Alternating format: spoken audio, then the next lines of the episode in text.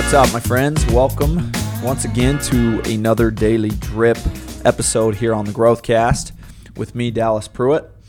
Today, the invite is to be open to your flaws. A true measurement of self worth is not how you feel about your positive experiences in life, but rather has a lot more to do with the way you feel about your negative experiences. Challenge yourself to look at the negative parts of your character. Lean into them. It's okay. Everyone is imperfect. Maybe you're irresponsible with your money. Maybe you rely too much on other people. Maybe you are a person who exaggerates your success a bit.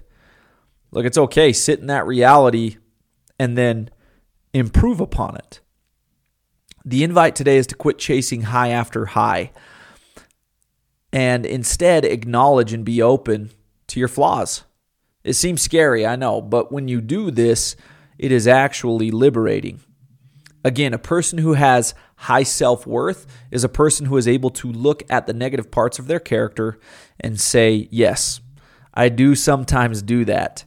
And then gets to work improving upon whatever that flaw is. You want higher self esteem?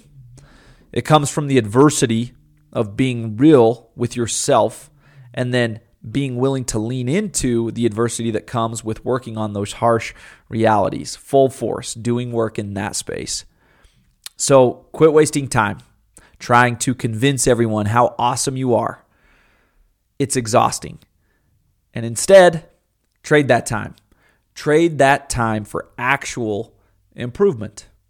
Simply put, don't prove, improve.